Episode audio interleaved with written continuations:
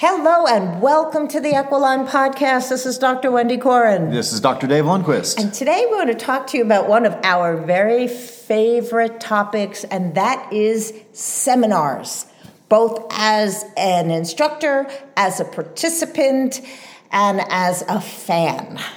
Yeah, because where do you go to refuel? You refuel continue to educate yourself, continue to gain more information, continue to add tools to your toolbox. How do you know to do that unless you go to seminars? And this is something Wendy and I have been doing. 42, actually, I would say. Even in chiropractic school. In chiropractic school, since 1977, I have attempted to create and be part of a community of Satori, endless learning endless, endless learning, always wanting to add more tools. And I will tell you that my people, you people out there, are the ones who come for the knowledge, not for the CEUs, although it's lovely when you get them.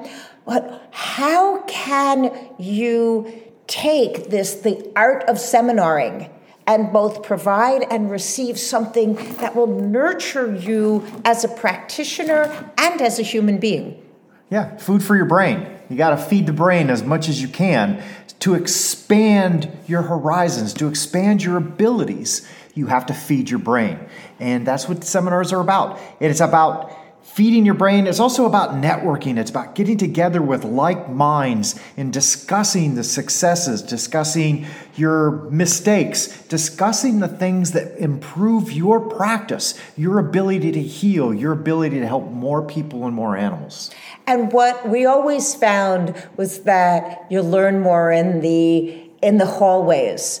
When we were Dave and I met back in the 80s, at a seminar where you'd sit with thousands of people. I mean, one of the, the biggest seminars we attended had 7,700 and something people, all of whom were engaged in being there, in learning one thing. If you've all seen um, the uh, movie where uh, one thing was all they were looking for in order to make a difference in life. You don't have to agree with everything that's said. In fact, often I learn more about myself when I disagree with something that a speaker says.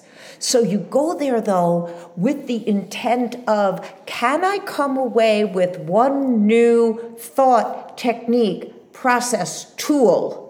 Or do you come away with more enthusiasm and confidence in what you're already doing. Either way, it's a win. Yeah. Or you come away with contacts of other people that can help you in your journey as well.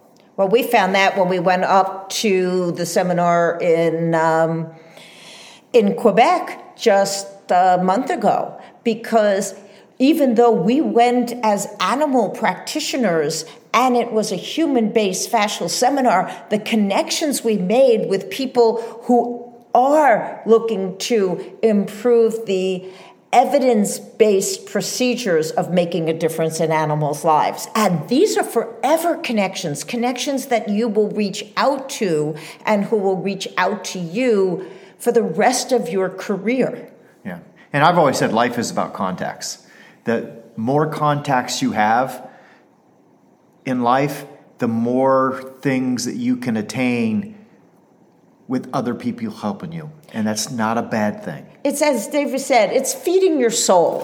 When I reach out to someone that I met, I, and this just happened for, uh, I know there are those of you who followed um, Marcus's amazing journey, the Malinois who just had cervical disc surgery. Well, how did we find the practitioner? We found the practitioner through reaching out in a teaching environment, meeting someone who did not understand what I did and asked for more information.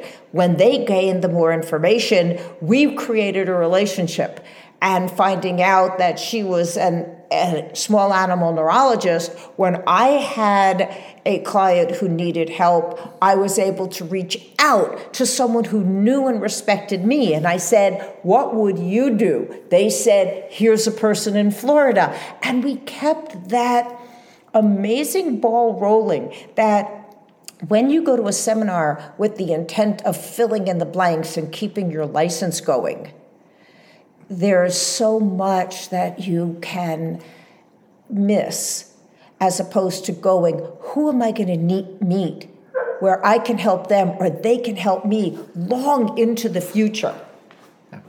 And one thing I've learned about being on the other end as well, being the, an instructor, being an educator, is it really helps you improve on the things you already know. It gets you to know them even better than what you started off knowing. And we have a thing that we used to teach in our classes, it was called teach and reteach. Because you can learn something, but can you learn it well enough to teach it? When you learn it well enough to teach it, then you really start to own it. And that is, you know, if you've ever played the telephone game and you realize how communication is often misconstrued, or as you know us, we call it myth communication. Well, when you become a seminar enthusiast, and this goes for webinars too, and I am committed to doing, starting in January of this coming year, of going into 2023, there will be a webinar on a regular basis so that we can continue this seminar community of learning from one another, inspiring one another. And when we say to you, What did you learn from this? And you go, Oh, a lot of stuff, we're going to call you on it because that's not an answer. How are you going to apply it? How are you going to explain? And Dave could tell you how we learned about that in the chiropractic world.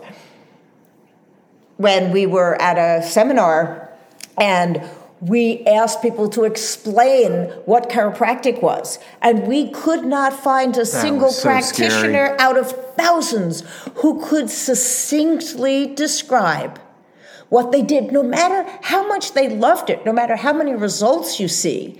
If you can't articulate it, then it's very difficult for you to get other people to engage and invest in what you are doing. And as a client, if someone says to you, Oh, I don't believe in that stuff, it's an invitation for you to educate them. The more you know and the more seminars you go to, the more likely you are to have the correct words to be able to inspire someone else. Yeah, and that's food for the brain. So you're teaching yourself about the things that you do, and you're also learning how to tell other people what it is that you do. Because if you, it's great you know what you're doing, but unless other people know what it is that you're doing, so you have to be able to communicate that. You have to communicate what it is that you're able to do, how well you're able to do it, and who's it going to help. For those of you who have followed us on our laser journey, if we had not been at the AVCA, the American Veterinary Chiropractic Association seminar last year we would not have been able to provide you with all the information we've learned about lasers because it was one connection at one time, right place, right people, open source to be able to take that piece of information, bring it out, try it, and be in such a supportive environment that you're able to share information and combine information so that if someone is doing something better, it's not about competing. It's about, wow, getting enthused for them and asking them to infuse you with that knowledge. Yeah, like the last seminar, we met those ladies that made the the uh, Pro Six for for dogs and for horses, and we've been trying to invent something like that for the last couple of years. And here we show up at the seminar and they have something that's really so much better than what we've put together. It was a great thing to make that connection and and we have found someone of like mind and then we say hey let's try your product. And now we've got something that we can recommend to other people that's going to help them with their training. Yeah we don't need to reinvent the wheel. We just need to see who has the wheel that fits that particular course.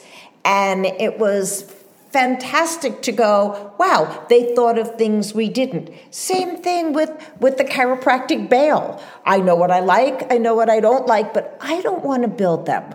I, I just help someone in a Zoom call do something that is uh, phenomenal and not what I want to do. So going to seminars also helps you position yourself as do I want to be someone who provides this or do I want to be a conduit to help other people find providers?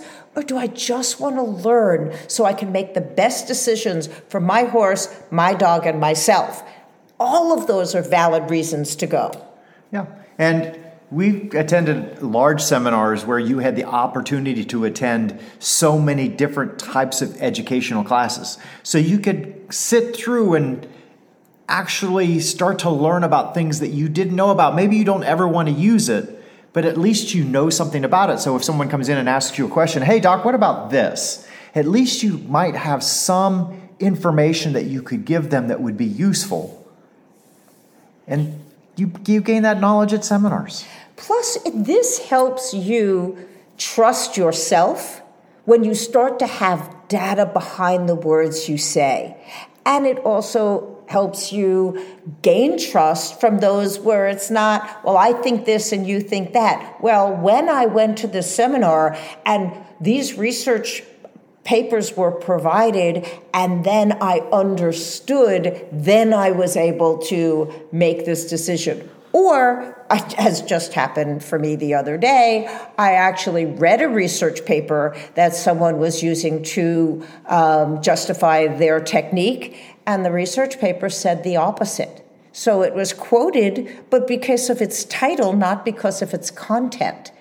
So research is fascinating, and getting to know whose information is going to be useful for you, and even if you, as a owner trainer of a dog or a horse, and you go to these training seminars and you see other people's techniques on obedience, on jumping, on dressage, and you go, I, I don't feel good about that specific technique. Do you understand that you don't have to put them down? What it allows you to do is go, hmm, wonder what, why does that rub me the wrong way? What has my life experience taught me that makes me choose another way? And increase your confidence in being authentically you.